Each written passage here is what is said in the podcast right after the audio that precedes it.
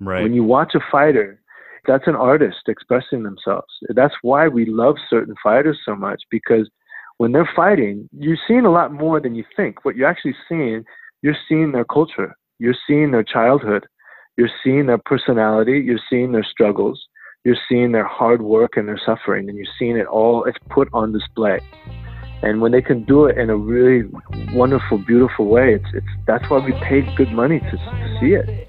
Hey, everybody. Thanks for tuning in to Cubicle Athlete. I am the host, Derek. This is the very first episode that I recorded. It's with a good friend of mine, Brian McComb. He's a strength and conditioning coach and a boxing trainer who happens to train a few professional boxers, one of them being Ray Beltran, who's the former W B O lightweight champion. And uh, this is going to start right in the middle of our conversation, so I'm going to lead right into it. I hope you enjoy it. When I started working with fighters in Beltran, I, I, you know, I would stay up really late every night just studying as much as I could, just researching and trying to find out the best combination of, of supplements and, and diet and nutrition and training and all this stuff. And what I quickly realized was that there are no, all those studies for athletes, Um, it's hard to find, if any, studies relating to boxers. And boxers, boxing is a very particular sport. It's very different from any other sport. Um, and in fact, what they usually use, their case studies, they always use, they use cyclists and runners. And it's just completely different. So I would kind of extract what I could from these studies. So what I found is that what I had to do was I had to do the research myself. I would buy what I needed to buy, and I'd go to the gym at like four in the morning and just kill myself. And then I'd figure out what worked best, and then, you know, how what, what worked best for performance, and then what worked best for recovery. People, guys would see me in the gym and like, what the fuck? What are you doing? What's wrong with you? Why are you doing this to yourself? I'm, right. I'm doing research, man. This is I'm this is my research. Um, and it, and then, and then I, then you find out too, that not every athlete and not every person's body responds the same way. So you, a lot of it's trial and error. And then, then uh, another thing too, is with fighters, is the placebo effect is huge. I could tell, I could yeah. tell them, take this, it's going to do this, you know, whatever. I could, it could be, it could, I could give them a tic tac and say, this is going to make you, and they, you know, they'd have a great, oh, wow, that really worked. Yeah. Um, but I, if, you know, and then, you know, I have guys too, that they would love to do certain things because they, they felt it really helped them. And even if I sort of doubted the, the efficacy of those, if it, they thought it was helping them, go do it. The placebo effect is real for fighters. Especially, yeah, especially for fighters, because that uh, eight to ten week camp is really brutal, and you just want to stay positive the whole way. You want, you really want to feel like you're all doing all the right things. You want, sure. you want your fighter when they're going out into the ring that night. You want them thinking. I remember Pepe used to always tell me, he said, "You know it when you're a fighter and you're walking into the ring. When you did everything right in camp, you just feel so good. You feel so confident. You can't wait to put on a show." Yeah. Yeah, I mean, I'm sure that that inner dialogue. I mean, because one, of, I have a huge interest in sports psychology. I think it, it relates right. to the psychology in general, and um, just your inner dialogue is so important. And I have to imagine for a prize fighter, uh, I mean, that, that it's it's everything. So the placebo effect yeah. has to play a big role in that. There was a, a sports psychology book I, I read a long time ago. Um, it's called ten minute Toughness. I don't know if you ever heard of it. Um, no. I'm trying to remember the author, but, uh, one thing that stood out to me, and I actually, I, I did this for a while. I don't know why I stopped. I'd like to do it again, but I remember he was working with, uh, some major league pitchers, and he was always talking mm-hmm. about, uh, just the importance of controlling your inner dialogue. I and think eliminating. I know who you're talking about. I think, I think I know who the author is. Yeah. I saw yeah. him. He's a very interesting guy. So I think I saw him on YouTube, but go ahead. Yeah. Yeah. So he, I mean, he was just talking about eliminating your, just the negative talk that we all do to ourselves and our brains. I mean, just like right. constantly just belittling ourselves and, and doubting ourselves. And he would have these uh, major league pitchers just wear a rubber band on their wrist. He said, anytime you have a negative thought, just snap the rubber band. And what that'll, what like that'll, that. yeah, what that'll do is it'll, it'll kind of keep a track. You'll, you know, at the end of the day, you're like, Jesus, I snapped that rubber band like ten thousand times today. You know, like you're constantly right. putting yourself in this negative state. Um, and when it comes to, you know, athletic performance, I mean, you're just, you're not going to perform the best you can if you're just kind of right. shitting on yourself all day. So just I keeping like a track. Well, yeah, just keeping a track of how many times you're snapping that rubber band. It's like, all right, now let's just work on snapping that rubber band less and less every day. And throughout right. that exercise, I remember doing it myself. And I don't, uh, this was like maybe nine years ago. I remember I had just moved to L A, and uh, I, did, I remember maybe doing it for a couple months. And towards the end of those couple months, uh, I remember just snapping that rubber band significantly less. Um, it made me much more mm. cognizant of just how shitty I was treating myself in my head, you know, and it's probably what right. we all, what we all do sure. for the most part. I think, yeah, it's, I think our, cause our brains are, are like the neurons in our brain, whether positive or negative, are like muscles. And the more you, you, the more you fire off those negative neurons, the stronger they get and the more you're stuck there. Right. Whereas if you can, if you can fire off those positive neurons in your brain, You, then you're building those, you're strengthening your positive neurons, and you're positive more often. Sure. One thing I try to do, one thing I try to, uh, one is sort of uh, mental, psychological, the other one physical, uh, for fighters anyway. And this, this could be true for, for anybody, is, is just know that, especially during a weight cut, um, a fighter is, you know, starts to become depleted. And the certain, when, when you become depleted, of, and especially if you're, like if when you ever watch somebody, um, I don't know if you've ever tried ketosis or fasting. One of the things that can happen is you become, you can say the keto flu, or you become cranky. You know, whenever you don't eat, you become cranky. You get down because your blood sugars drop. You're not used to that state. So when fighters are used to eating, eating, eating, eating, and training, training, training, and then all of a sudden the weight cut, and they're they're sort of breaking. They're going through a, um, they're breaking an addiction, so so to speak, of their glycogen or whatever. They would get they get really cranky. Fighters can get really really cranky sure. um, during their weight cut. So well, I, I would I always try to just I can't imagine doing a weight cut before uh, a business meeting, let alone going into like a yeah. twelve round fight. It's it's a right. insane to me. So it's, it's brutal. It's brutal. So what I what I would I would really focus on is is not only um, just cutting, making the weight, but doing it in a smart and and in a good way. So so.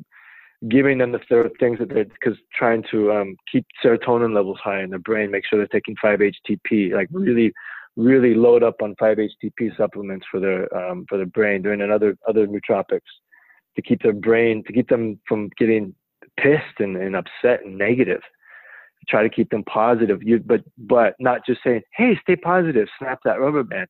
Right. It's more like chemical. Give them the tools, that the the, phys- the physiological, hormonal tools that they need to stay positive. Right. Um, the other thing too is uh, it's really important in, in any endeavor, I think, in life, whether it's athletic or um, anything like business. And it's this is something that I like to use that the uh, Stoic philosophers use called premeditatio malorum, the premeditated bad. Always just anticipate what can go wrong. Here's what we want to do. We want to. It was day one of a ten week camp or day one eight week camp. We're going to plan to do this, this, and this, and this. A million things can go wrong. What are they? And then you kind of, you have all those things that can go wrong. And then you have a plan. Because when that comes up, it's not like, oh, fuck. Right. What are we going to do? It's okay. There's that thing. We knew this was possible. Boom. This is what we're going to do. Boom. You fix it. So then you don't, you don't have, and then during the weight cut, you know, all the bad things that can happen during the weight cut. So what's the plan? You know, how are you going to deal with it? Premeditatio malorum. It's, it's, it's very, very useful for anyone yeah. who's doing doing anything. It also kind of helps that um, that way when you see a danger that that comes and it's you've anticipated it, you feel like you're really playing a game and you're winning the game. Yeah, yeah. Because I mean, I like also else, I'm, I'm sure as a as a pro fighter, I mean, without that, you can't wing that shit, right? You, you got to yeah. have a structure. I mean, a lot of guys try. Well, the thing is, a lot of guys try, and, and I always I always looked at it during the the weight cut week. It's brutal also because we, we fly out to some other city, we're in a hotel, and they, they make these, uh, the fighters do all this media stuff, you know, press conferences, media, and they're just struggling, but they got to yeah. go to all these, yeah, these, they got to do all, they got to, they got to, brutal, you know, which they, they got to do it for the business. So they got to do it. And we complain about it, but then I, I, I quickly realized, you know what? The other guy has to do it too. So that means every one of these things is a challenge. Every one of these little things. I had a coach tell me once that every battle is won before it's fought. So every one, every little things that we have to do, get through this week is a challenge. But if we do it better than the other guy, if we find a way to get through this better than that guy, that gives us a little bit of edge. Every little, I, I would always say to my fighters, you're like a, a Formula One race car. And every little thing that you do, it's a, it might be like a millimeter here, you know, the, the structure of the, the car. If you if you turn it a little here, you, you save a millimeter here, you, you move this a little inch here. At the end of the fight, at the end of twelve rounds, at the end of the race, that's one hundred meters. Those things add up.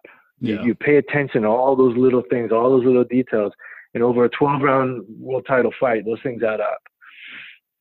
I, I think that kind of brings us into a line of questions here that I had for you. And uh, one of the things that I really wanted to to get out of you is what it's like putting together a training camp for a professional decorated fighter. Um, it's got to be, you know, I had another question here where it was like, are, are there new skills to be learned um, for a fighter like Ray? Uh, or is it more so like sharpening those skills that were already there? Because you kind of touched right. on it. You said maybe it wasn't skills, but it was more so strength and conditioning, like kind of strengthening his base and his footwork.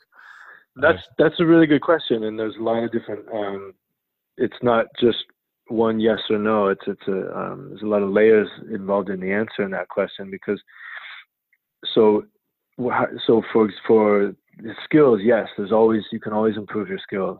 Um, even if you got all the skills right, you make them more automatic.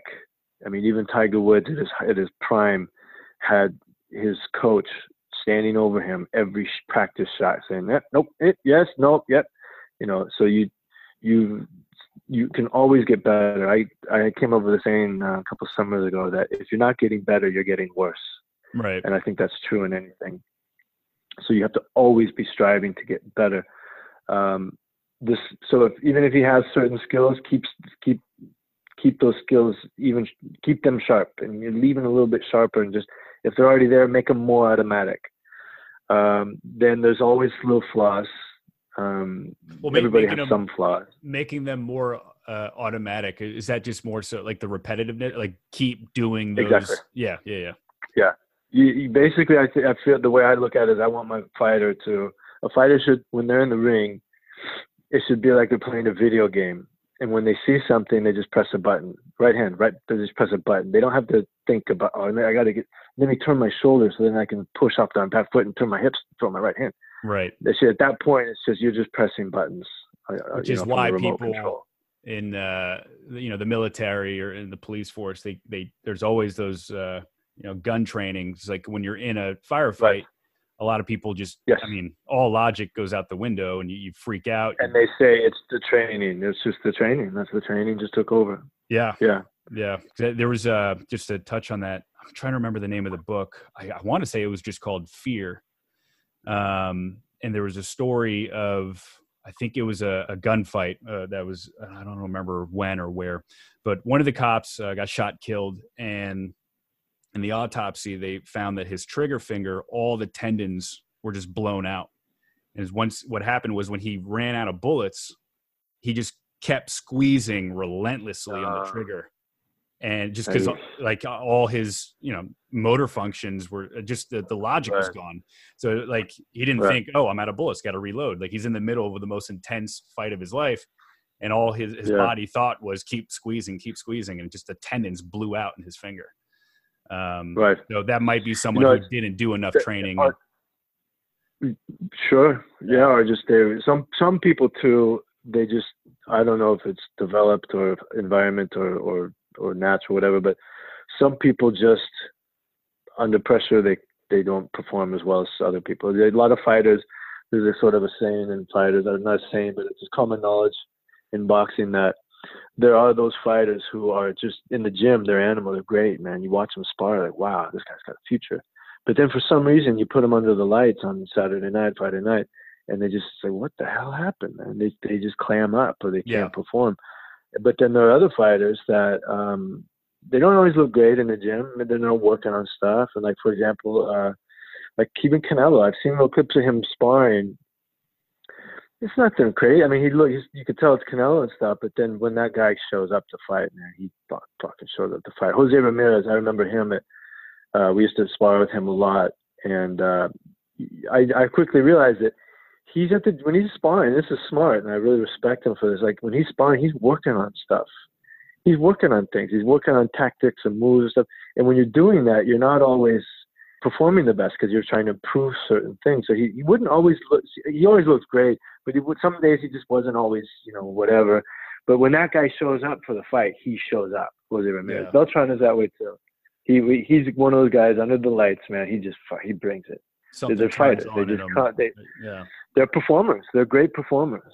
Right. Um, but sometimes, yeah, when you, sometimes you have to. Uh, you, this is this is important. I think this is um, people can anyone, not just athletes, can uh, learn from this and appreciate this. Is that when you go through that sort of uh, there's a transition phase when you're trying to improve, and you have to kind of let go of your old um crutches, things that you know can kind of get you to a certain level.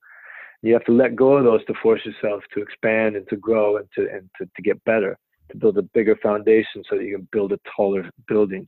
One of the best examples of this, and one story that I admire so much, is when remember when Tiger Woods first came out and he won that Masters when he was like twenty-one years old. He won by like twenty strokes. Right. And he was he was the he was the man. He was he just came out and was like, wow, this guy's the man. And he won all these tournaments. He was great, number one in the world. And then he kind of, for about a year, he he wasn't winning. And a lot of people were saying, ah, he's a flash in the pan, he's done. But what he was doing was he noticed that when he took his backswing, he was taking a little flat. He was taking it, pulling back to the side. And it wasn't going straight back, and it was affecting his his accuracy. So he made a conscious effort to bring his, his backswing, change his backswing, and it. He did it knowing that it was going to affect his his game at the time, but in the long term it would make him even better. After a year of doing that, he fixed it, and then he just he won four majors in a row. Right. So he he he wasn't satisfied with even being the best in the world. He knew, like I said, he knew that if you're not getting better, you're getting worse. Right. So he he decided, I have to fix this. Because I want to get better, to, I have to it, get better. It's kind of a, a one step back, two steps forward. Yeah, right. exactly, yeah. exactly. That's what why he's a total legend. Sure. Yeah, I get uh, one way to to tie this into uh, you know being a quote unquote cubicle athlete. I used to snowboard a lot, and I don't know how knowledgeable you are of snowboarding, but um, going not very well. But I used to ski a lot. Okay, so yeah, so snowboarding, I'm, I, I ride goofy, so my my my right foot is uh, the front foot. And going backside would be the other way. You know, I'd have my left foot going forward, which is very okay. awkward feeling um, for, you know, novices or amateurs at least. And, uh, okay. but yeah, I remember doing one whole day. I was like, you know what, I'm just going to ride backside, just keep my, my left foot forward. And that whole day, I mean, I sucked, you know, I looked like shit. Like I didn't know what the hell I was, it looked like I, I just didn't know how to snowboard, even though I've been snowboarding for years. Um, but towards the end of the day, I was getting better and better. And that just o- over time, doing a, a couple of days like that here and there just made me so much of a better snowboarder. Um, right. Yeah, exactly. Just the exactly. versatility. It's, of, it's, it's difficult to do that. It's difficult to let go of what kind of you're comfortable with and what, what gets you through the day. Sure. And let go of that and get, let yourself be really, feel really awkward, knowing that in the long term, it's going to make it better. Yeah. And you always, better. you always hear that saying, like you should, like if you're, if you're not good at something, that's what you probably should be doing more often, right. whether that's in one in, of, one of, one of my clients, one of my clients is, uh, um, and I train him from time to time. Uh, he's the owner of the gym that I work at, Peter Berg, the, the movie director. And, uh, I, I really admire the guy because of his work ethic, and he's, he's just, he's an animal, and he, he, he would come, he, like, he'll come in to train with me, and he'll say, um, and I'll ask him, well, what do you want to, I'll never forget one time he comes in, I said, well, what do you want to do today, Pete? He goes, you know what? I do not want to do legs today. So we got to do legs today. That's what we're doing then. yeah. I guess that's what we're doing. That's fucking, he's a beast. Right, right. Yeah, there was, uh, yeah. this reminds me, uh, a mutual friend of ours, Jeremy, I was just texting with him a couple of days ago. I found this, um, uh, a workout program online, and are you familiar with a guy named Ido Portel?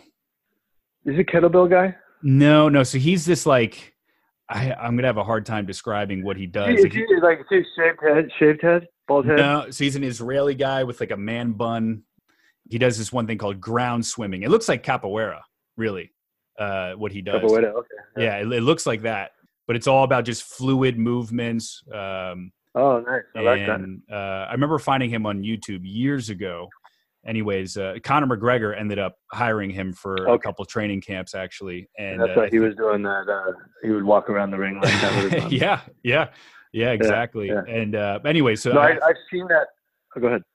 I was just going to say, I, I found this training program of, I don't know, uh, you know, it was the first time I was exposed to this company. It, it, it was an Instagram ad, and I clicked on it, and it was basically a whole program uh, based on that, just like these like primal, uh, fluid movements, no weights. And I sent it to Jeremy. I'm like, yeah, I think I'm going to buy this. It's, I've never done anything like this. It's very weird. It's very awkward, but looks interesting. I'd love to try it.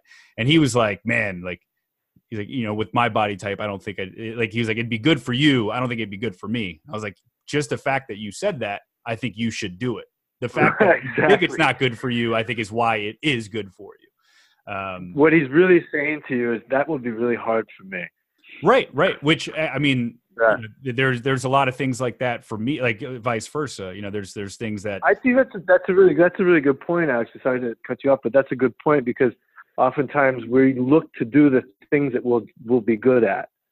We don't look to things. Yeah. We don't, we our first, lots of times our instinct is to look, hey, you know, I bet I could be really good at that. I'm going to go do that. Yeah. As opposed to, you know, I would, I would probably suck at this. So I should really go try and do that, because that'll, that will really help me. For sure. Yeah. I mean, that's, if you're, if you're not doing that, there's no real growth, right? Like you're just, you're always mm-hmm. going to suck at what you suck at. Right. And I'm certainly that's guilty going of back that. To, oh, go ahead. That's, that's uh, one thing that I always uh, admired about uh, Beltran is that, when we were working together, he was he wasn't comfortable unless he was uncomfortable. He he, he we were always looking to add something. Yeah. To um, and we even I remember after he knocked out Maicela in the second round in Madison Square Garden, he called me the next day and he's like, "Hey, bro, I think that we should really change this and do that, because when I was walking out in the ring, I felt kind of." We were already making plans to get how like what we, what we were already talking about what went wrong. Yeah.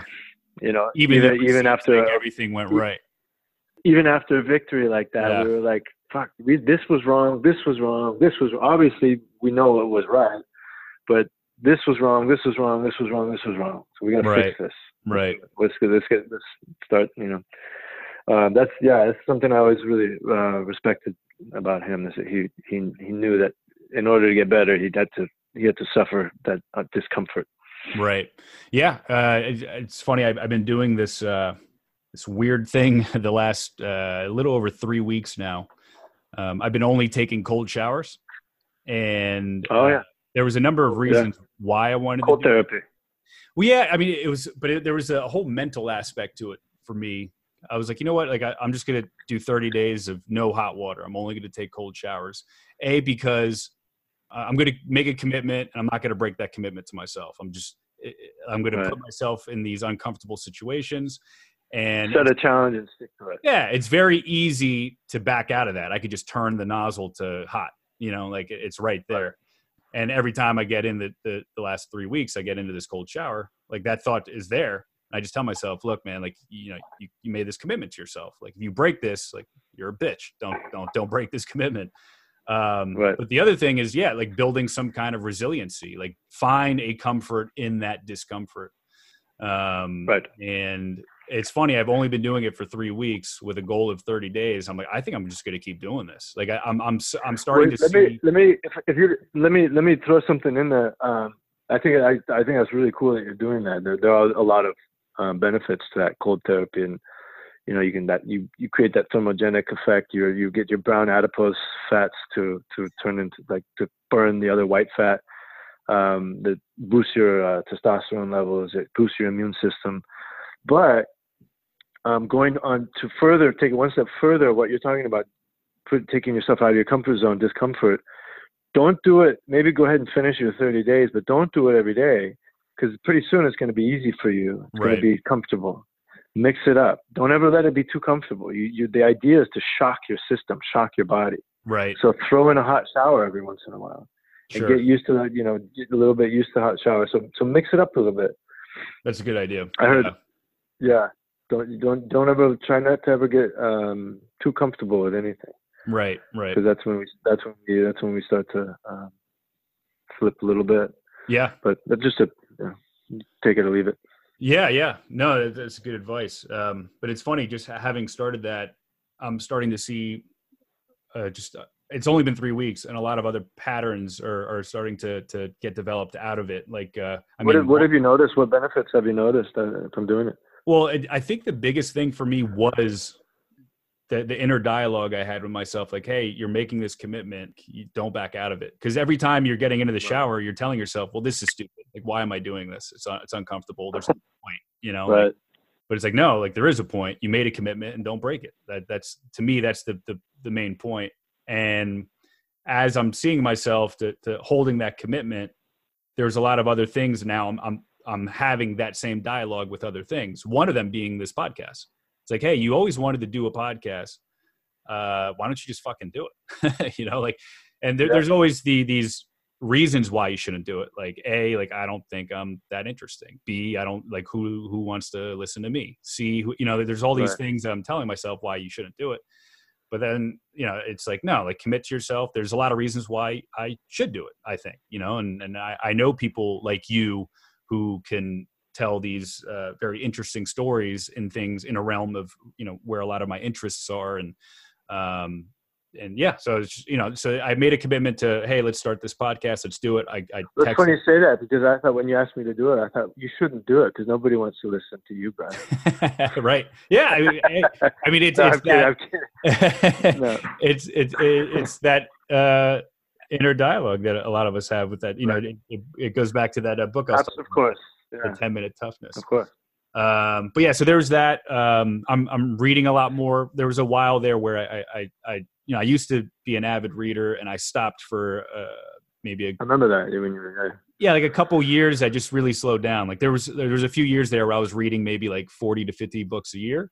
And then the last couple years, wow. I think in the last two years I read like, maybe like, that's, ten- that's a lost art. That's a lost, you know, people just don't read as much anymore. Yeah. Yeah. And, and, so, you know, two thousand eighteen, two thousand nineteen together, I probably read ten books. So I, I really slowed down and I, I, there was a number of reasons why, but um, this year I was like, oh, I kind of want to pick it back up. And then once it's so funny that I'm tying this to taking cold showers, but the last three weeks I've been crushing books. So it's like, huh. it's, it started this, this interesting trend and maybe, you know, it's not cold showers that'll do that. Uh, okay, everybody. Yeah. So you, you're sort of right. That's your, it's, um, It's uh, it's you're you're setting a, a, a mode of operation, a mode of uh, an M O. Yeah, yeah, and you know what might have sometimes it's good. Sometimes sometimes it's good to just start it in one area. Yeah, and then that that far that will then transcend it transcends into other aspects of your starts, life. Starts compart- applying. Compartmented area. Yeah, right? Yeah, and what I'm noticing right now, as I'm saying, is it might not have been the cold showers that did it. Um, because once so once the, the pandemic set in. The gym's closed. So I couldn't go to the gym anymore. I've had a gym membership for like fifteen years. It's like, all right, I guess I'm just going to work out at home. Uh, what do I do? You know, like I just know how to, I know how to, the basics, but I was like, I've never really gone to the gym with structure. I've always just kind of winged it. And that mm-hmm. I'm realizing that only got me so far. Um, because the last two months now I found these workout programs online. I did one of them for a month and I, I, I, kind of had that same commitment to myself. Like, all right, you're going to do this for a month. Like, don't, don't back out of it, finish it, do it for a month. And I did it. It was fairly easy. I was like, all right, I want to find another program now. And I found one, uh, this company called Hockey Training dot com. It was best of both worlds. It was like these, these trainers that are, uh, sports specific to hockey. And they developed a whole follow along program at home, no weights necessary. And so I, I bought it and uh, I've been doing that now for three weeks or so, and uh, or two weeks, and yeah. So it's just it, it that structured program where it's telling me what to do, when to do it, how long to do it. I was like, holy right. shit! You know, like I needed that. I didn't realize I needed right. that. Like I always had the the dedication to go to the gym, to put on my, you know, lace up my shoes, get there. But once I was there, it's like, all right, like what what machine's open? What what uh, bench is open? Because it's always crowded. Right. That one's open. All that's, right. That's- Yeah. It's funny you say that because I've what I've been doing this past year or so is trying to stay in really good shape. I'm trying to I, I want to as long as I can, you know, as long as I got some of my youth, I want to be I want to utilize what youth I have left as much as I can. So, and one thing I realized is I'm I'm so used now to putting together programs for everybody else, and I keep them structured, and I have them doing this and doing that, whether it's a client or a fight or whatever. And but then I would go to the gym, and I'd be, I'd show up to the gym, and I go, okay, I'm here now. What am I doing? What am I? What the hell am I going to do? What am I right. working on? And for the most part, I, I you know, I I kind of know what I wanted to do here or there, but then I realized I'm not really um, on any kind of program. I'm just I'm getting my workouts in when I can. Yeah. So I, I started to kind of I sort of tried to step out of myself for a second, and I got my two. I'm two people now. I'm the trainer Brian, and I'm the athlete Brian, and I'm going to have trainer Brian train athlete Brian. yeah. I, I put together. I put. I kind of. I'd imagine almost. It sounds crazy, but I almost imagine myself standing there telling me what to do. like, yeah. You know, do another rep, you pussy, or kind of whatever, or uh, you know, take a break, or whatever. You. It, and it. It actually helps. It really yeah. helps. It's, sure. Uh, it's interesting. Um, it's kind of like they, they say um, some people are great at giving relationship advice, but yet they're always in a toxic relationship. yeah, there's a lot of those people. right. So it's like I started to realize, geez, I'm, I think I'm a pretty good trainer, but I'm here at the gym just kind of twiddling my thumbs. Right, right. So I, practicing. I, I started, right. I, so I, I thought, you know, I should really put myself through my own, put myself through my own program, but get a program for myself and put myself through it. Yeah. Um, yeah. And I, uh, I, I just think that's, it's very, uh, analogous to, to just life in general, that lack of structure, yeah. the lack of routine. It's, it's hard. And I'm, it's funny, I'm, I'm thirty-three and I'm realizing this now. Um, cause I think a lot of my life has been, you know, it's not like it was chaotic. It just, it didn't have as much structure as it should have, I think. And, uh, sure. reali- realizing that now it's like, all right, time to, to kind of set that structure and put in those routines that'll put me down the path and trajectory of where I want to go. Um, yeah. Yeah. I, that's great. Yeah. And I think that um, as you get older too, you start to realize um, you start to develop certain things or, or awaken to certain things that, Jesus Christ, I'm just getting this now. but yeah. you, yeah. you know, you're like, but you will still, I, and I've spoken to my dad about this and other people are like, man, you, you never, hopefully you never stop learning. Hopefully you never stop having those moments like, geez, oh fuck now. Okay. Now I get it. Yeah. Yeah. You know, I, never, I have, I have, um, I have tattooed on my arm. One of my tattoos is, I contemplated this for a while and I said, yeah, I'll put that on my arm. I'll have that there for the rest of my life. And what it is, it's, these three axioms in ancient Greek there. And I was a, I, I don't know if I told you this, but I was a philosophy major in college, but, um, I didn't know when that. I, there was, there, there are these three, uh, at the temple of Apollo at Delphi where the Oracle was in, in ancient Greek, where they would go for, you know, seek wisdom, whatever. They had these, uh, axioms written up on the wall. And the three main ones I think were, um, I'll give you the, what the translation is, is my interpretation of each. The first one says to know thyself, and that I don't take that as, uh, you know, know you got to know what you like. You, you you like to eat these. You don't don't eat that. You like this. You don't like this. You know, you like to get up in the morning. No, it's more like if you get to know yourself on a really deep, deep molecular level, because we live in a holographic universe. The a best way to get to know the world around you is to really get to know yourself, because we we all. At the at the you know at the at the nucleus, where all it's everything's the same. Everything just manifests differently according to circumstances and things like that. So the more you can really get to know yourself, the more you get to know people around you, the world around you, and, and our God or or whatever. Um, the second one says uh, nothing in excess, and I don't think I don't take that to be as don't eat too much, don't drink too much, don't have too much sex, those things. It's because you can easily have an excess of deficiency. So really what it means is um, it talks about balance. Everything yeah. must be balanced. It's, having balance is very important. It's, it's like we were talking earlier before. You work hard all day. Have a glass of scotch at night to kind of wind right. down. That will help balance. That will help right. give you balance. Um, and the third one says, literally translated, it says, to make a pledge and mischief or nigh.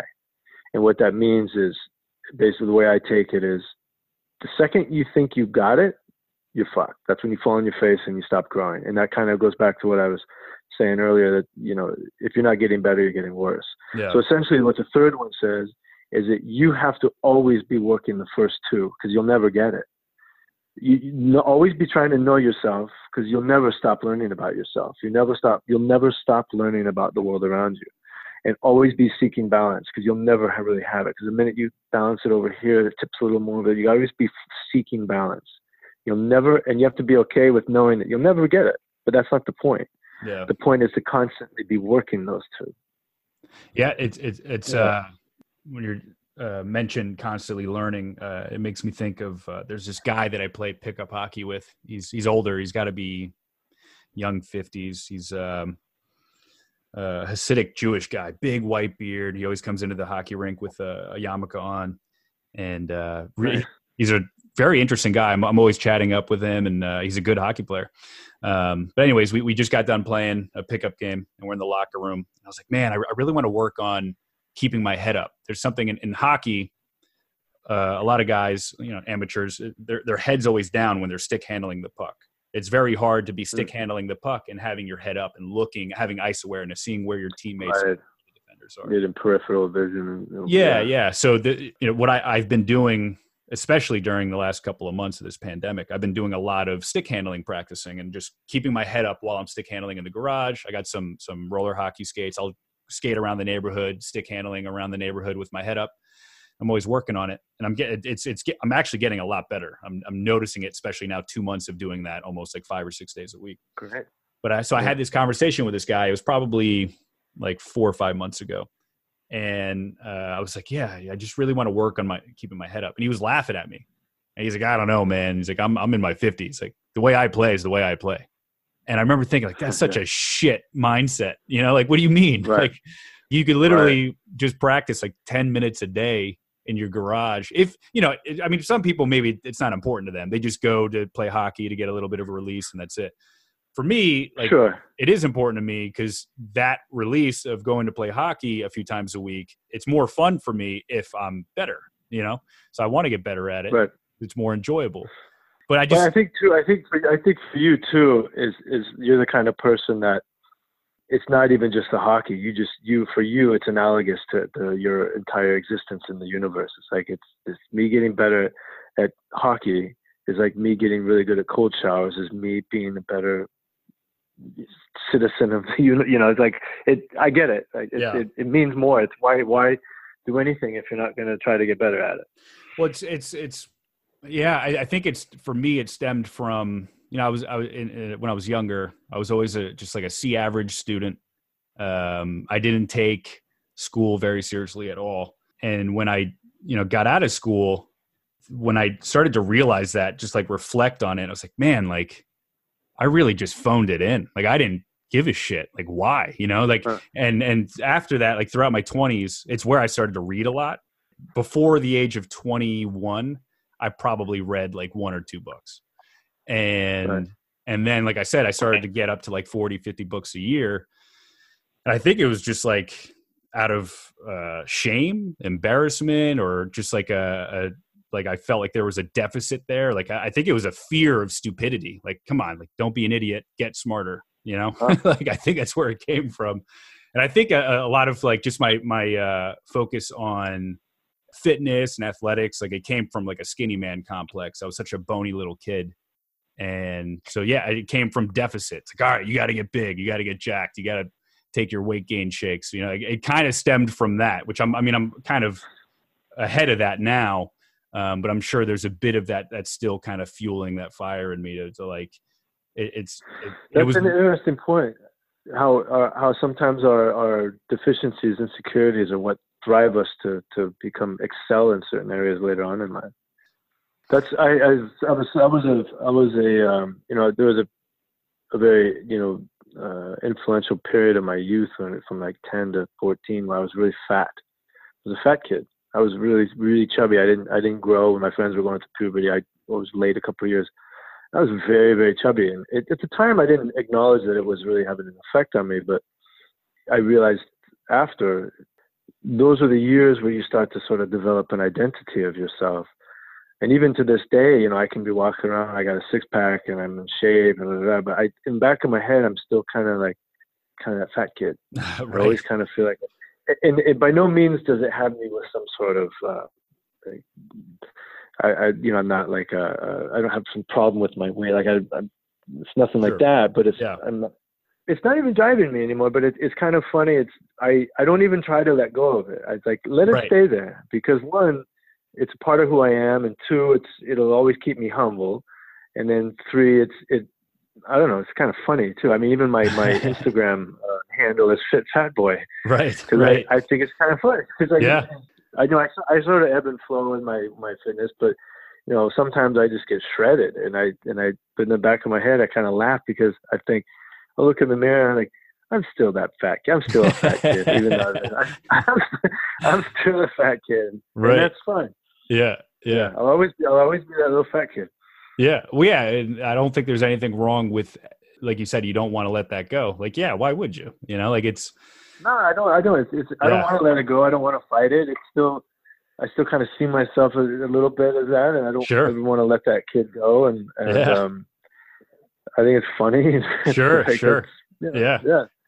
Cool, man. Well, look, I, I, I had uh, a lot of questions for you, and I know we've been going for a while, so I'm going to skip yeah. to, uh, shoot, I'm going to, I'm going to skip to some of the last questions. I think I, I'd love to do this again with you at some point. And uh, so yeah, some of the other questions I mean, I'll, I'll keep. Um, but yeah, so just to close it off, I wanted to know if there was, uh, you know, especially being a philosophy major, which I didn't know you were, um, is there a, a book, documentary, A, a movie, any any type of content or media that, that you would recommend, you know, that it, it could apply to athletics and health and training, philosophy, psychology, or really, you know, anything you want that you would recommend? Um, one, let's see. I mean, one I think that could, is very um, apropos for um, for this day and age. For now, I think is is good um, for especially for. man, young man, anybody, uh, but whether or not you're in brilliant athletics or not, is, is the Stoicism.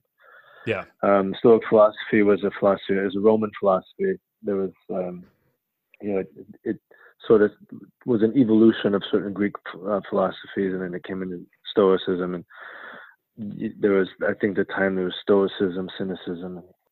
Read Marcus Aurelius' Meditations, Seneca, The Shortness of Life. That's, yeah, those two. I think I think Marcus Aurelius' Meditations is, is, to be honest, I, I try to read some of that every morning. Or I listen. There's this one audio on YouTube that I listen to. It's like a brief sort of summary of it. Yeah. And I swear to God, every time I do, I just, I sets my day off on the right track every time. Yeah. It's very, it's very, it's not as um, what's the word? It's not as existential. It's it's more Aristotelian as, as than it is sort of Platonic. It's more um, practical. Just straight truths. Like it's not, it's so Marcus, I don't know if you're familiar with meditations. Or yeah. I, I haven't it. read it, but I, I'm, I've heard of right. it. Right. What it is, is Marcus, Marcus Aurelius was the emperor, often considered the greatest emperor at the height of Pax Romana. When, when, when Rome was in just at its height, when it was Pax Romana, the peace, the Roman peace, they they were so strong. They, they had the most territory. Marcus Aurelius was a great emperor. He ruled for many years, and he was very, you know, considered just and all these things. Um, and he was also a Stoic philosopher, and he wrote these, uh, meditation reads, uh, it's not like a book, but it reads more as like a journal to himself, and you read it and you can see that he's, he's saying, you know, stop doing this, stop fucking around reading these stupid books. You need to get going with this. You need to keep doing this before it's too late. You know, you're getting old, motherfucker. Like you got to get, step it up. Yeah. And it's in what, what's really fascinating, what's really amazing about it is he's, he is at that moment the most powerful man in the world. And literally, and he can have anything he wants at any time. At that point, Caesar, a Caesar, a Roman emperor could have anything they wanted at any moment. And yet this guy took the time to sit down and write a journal saying, you need to be a better person. Right. You need to be, you need, you need to be, you need to be more just, you always be kind and just, but still be firm. And wow, this guy is, and the way the way that it reads too is it it read it totally rings. He could have written it, you know, twenty years ago. It it's all applies today. And it, one thing I love about it is how it, it really shows illustrates the um, human nature is is it's it's universal and timeless. Right. It's a different time, a different world, two thousand years ago in, in Europe and the Mediterranean, and it's just still this exact same stuff. It's still, right. it, it, you, you replace little words, you know, for this and that, and it's the same thing. And, and the other thing I love about Stoic philosophy is that two of the great Stoic philosophers were Marcus Aurelius, who was the emperor, the most powerful man in, in all of the world. And the other one is Epictetus, who was actually a slave. You read both of their writings, and they're kind of saying a lot of the same stuff. And they have the, they both view their life the same way. Doesn't matter your circumstances, whatever it is, you deal with it the way it is. Can you change your circumstances? Yes. Okay, change it. Can you change your circumstances? No. Okay, then don't worry about it. There's nothing you can do. Deal with right. it. Just right. fucking deal with it. He says certain things to himself, like, you know, ask yourself why you're not doing these things you want to do. You just, because if you if you answer it, if you answer it, you'll be embarrassed. You'll be, you're going to be embarrassed to answer it. yeah, yeah. Uh, it's true. He so you're you're reading this the the journal of the most powerful man in the world. It's like, yep, that's just like me. right. So it's it's I, I recommend. I, I think I, I've I've noticed actually there's a lot of you see a lot of um, quotes and stuff on, on on social media. People looking at Stoic philosophy, Stoic philosophers. But I encourage people to um, to really read it. Don't just read the quotes. I mean, the quotes actually are great. You know, you can pull. That's one thing about meditations is you don't have to read it from cover to cover. You can put it in your bathroom every morning when you're taking a shit. Just flip it open at any point and start reading. You're like, ah, oh, yeah, yeah, okay, I'm gonna use that today. Yeah. Um, yeah, I'm. I'm actually. Uh, I guess one that. other thing. Oh, go ahead. Go ahead. I'm reading a book right now that's called The Daily Stoic, and uh, oh yeah, yeah, it's awesome. It's awesome. Actually, I it's, think I got. I think I, I, I got that. I bought that for a friend of mine. Oh, dude, it's um, it's it's great. My buddy A J, yeah. um, who I think I I, I want to interview on here. Is uh he he recommended it to me a while ago, and yeah, you just read one page a day. So every morning I read that day's page. Right. Um, it'll be uh like a paragraph at the top of the page that's a quote from Marcus Aurelius, or it'll be from Seneca, right, right. a couple other Stoic philosophers, and then it'll just kind of go into a breakdown of what that quote means and how to apply it to your day. Right. And well, another uh, good uh, uh Seneca one is Enchiridion is a good one. Yeah, yeah. Um, But actually, the other the other thing that I'm I'm reading up right now is I remember this uh, studying this a little bit when I took a philosophy about aesthetics class. Um, but it's um, in the during the Italian Renaissance, an uh, author by the name of um, Baldassare Castiglione wrote a book called The Courtier, and in it they it's uh, it's he he talks about what, what the perfect courtier would be. A courtier is someone who who would sit at the you know in the the the hall, the, the prince or the, the lord or whatever. But it, they talk about what um, they use a few terms called grazia and sprezzatura. And um, what I love is that when sprezzatura, it's, it's literally translated, it means nonchalance. But what they really, they talk about, it's the art of concealing art. And it's how when you, the idea for any sort of art form, and we can t- bring this back to boxing or singing or, or anything, but the idea when, when doing any kind of art or any sort of expression, anytime we're expressing or displaying anything, I think that's one really important thing of human. One of the, one of the purposes of life is display and expression, expression of oneself, expressions of your feelings or your, or expressions of your talents or whatever. And it's all kind of, it's, you know, we, we watch a great actor or a great singer or dance or whatever. And it's, it's a, it's a great display of human talent and emotion and stuff like that.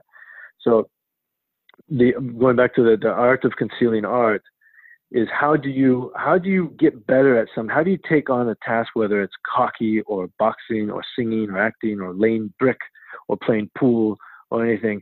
How do you how do you master that to the point where then when you display it, it's seemingly effortless? It's like when you listen when you listen or you watch an old Sinatra recording or watch him, like, man, he's not even like he's sounds like he's just talking to you. Right. Just like kind of having a good time. Just talking having a couple of drinks, his just technical, shooting the shit. yeah. Exactly. But his technical ability was so good. It was so sound. And he would not have been able to portray that and put all the emotion into it if it, if he didn't have that foundation of, of it's like I say, I always say about boxing, they call boxing the sweet science.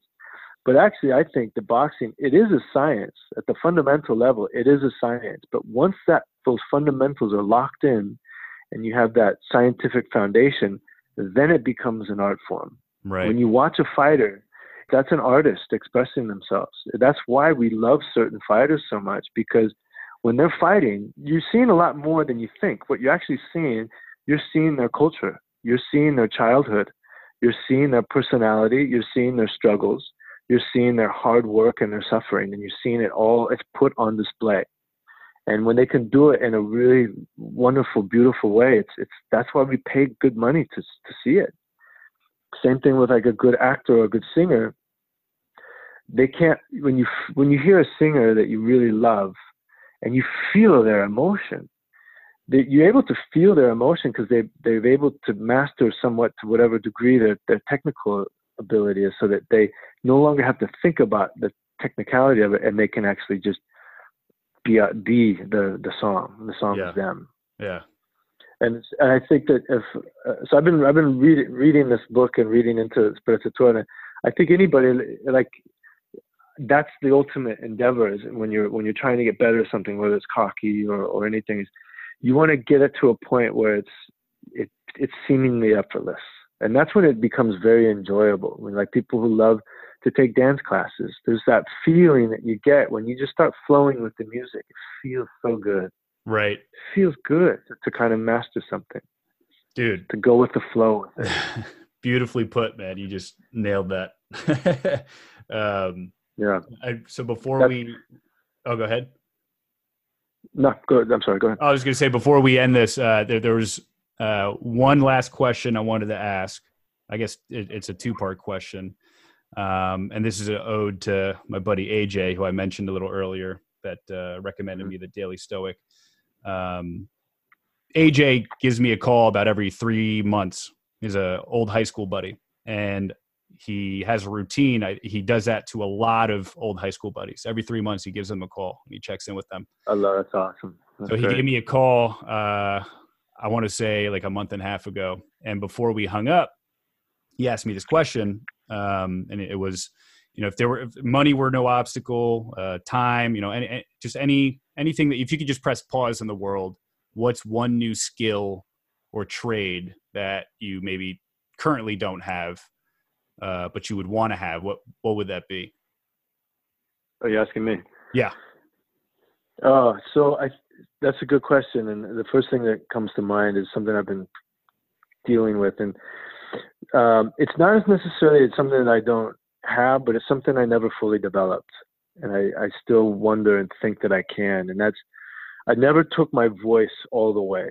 I could, I could sing pretty damn good, but I never took it all the way. I never trained it. I always had this natural voice. I could sing. It's just kind of like it's the, the first time I ever tried it, it came out and I was, you know, pretty good. And uh, then I trained and I got better and better, but then I never really took it all the way. And one thing that I thought about was what, like, I remember we were talking about what I said, when I go to the gym, I need to train myself at the gym. I thought, what if I took everything I learned about training and putting together camps and all the, that stuff from boxing, and I applied that to my singing, and I really took my through it. How good could I get? Right. I think that's what I, and, and, again, it comes back to what we've been talking about. It's like, why don't you do it, you fucking idiot? Like, what are you waiting for? Well, it's, yeah, because why that, don't you do it? That's the second part of my question: is remove the the hypothetical of of pressing pause in the world. What would you do right now it, it, in your current situation? Like, what does that look like if you were yeah. to do that? You know, because obviously there's some sacrifices you're going to have to make. So, what would that look right. like? Can you do it? Um. Yeah, I mean, I would just, I, I'm already, I've gotten to the point where I can, I get up at like four in the morning every day now. And I, you know, I maybe start my first clients or whatever at six. Um, but I like to get up at four just to do, you know, have my coffee, write my journal, whatever, so, sort my day out before I go. You know, and then there's always some time during the day.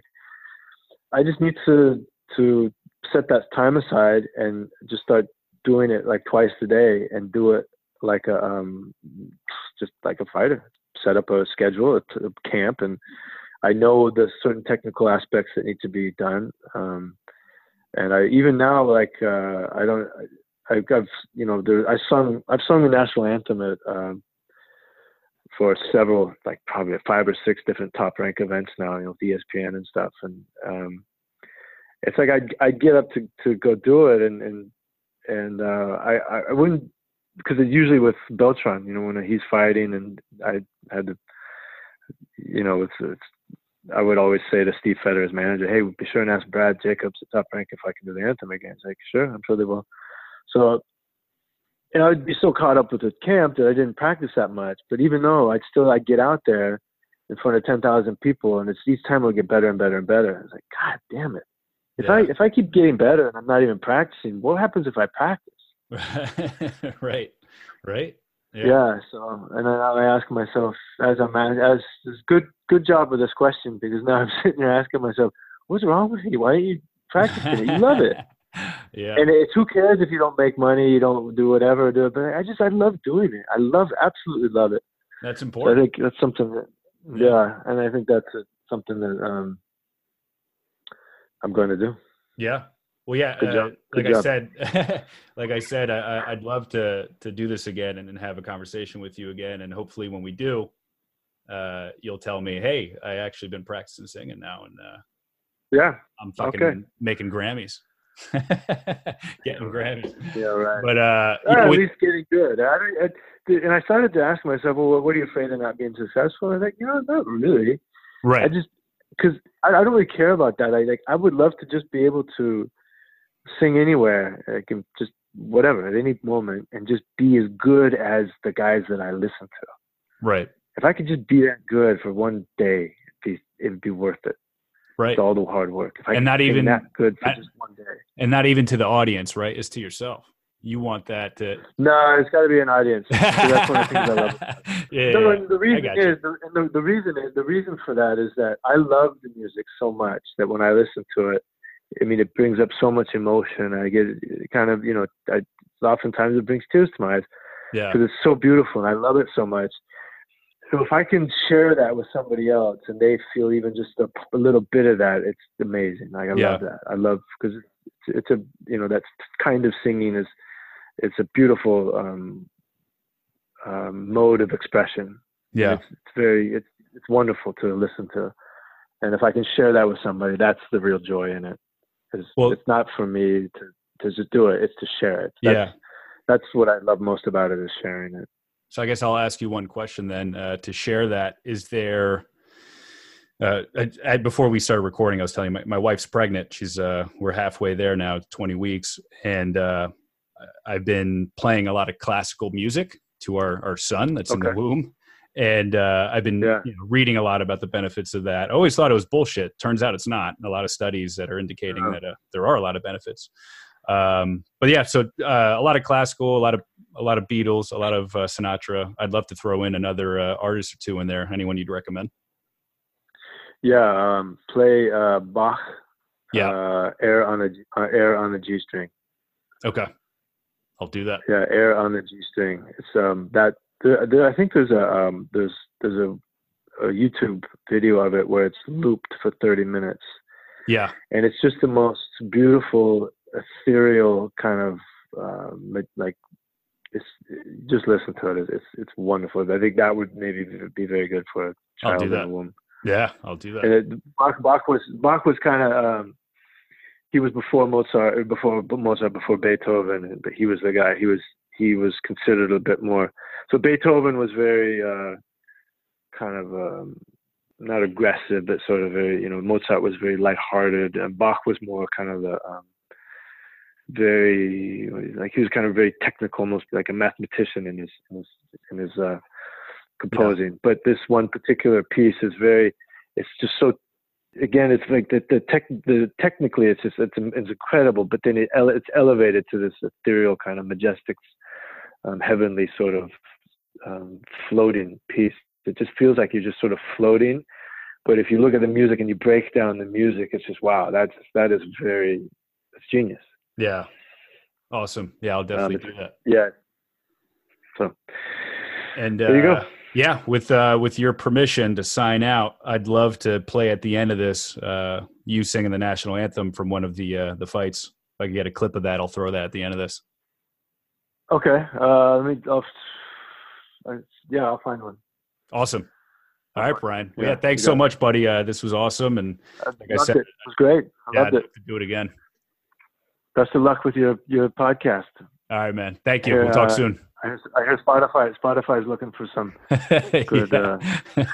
uh, podcast. Yeah, next stop, All right, Spotify. Bye.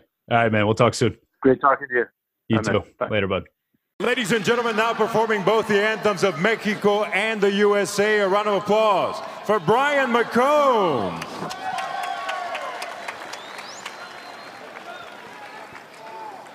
Mexicano salito la guerra e la sera prestaria el bridón y retempla en sus centros la tierra al sonoro rugir del cañón. Y retiembla en sus centros la tierra al sonoro rugir del cañón. Signo patria, tus sienes de oliva, de la paz el arcángel divino, que en el cielo tu eterno destino por el dedo de Dios escribió. Mas si usare un extraño enemigo, profana con tu planta tu suelo, pienso patria querida, que en el cielo un soldado en cada hijo de Dios, un soldado en cada hijo de Dios. Mexicanos al grito de la guerra, el hacer apristar el bridón, y retempla en sus centros la tierra al sonoro rugir del cañón. Y retiembla en sus centros la tierra al sonoro rugir del cañón.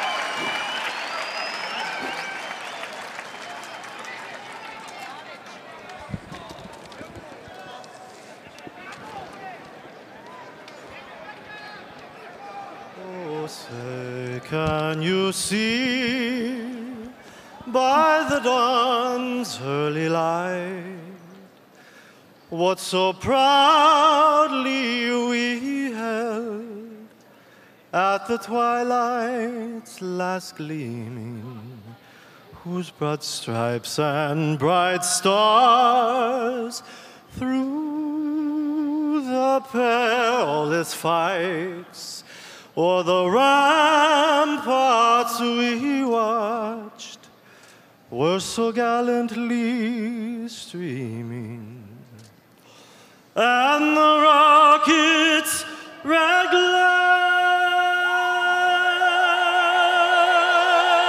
the bombs bursting in air, gave proof through the night that our flag was still there. Oh, say does that star-spangled banner yet wear? O'er the land of the free and the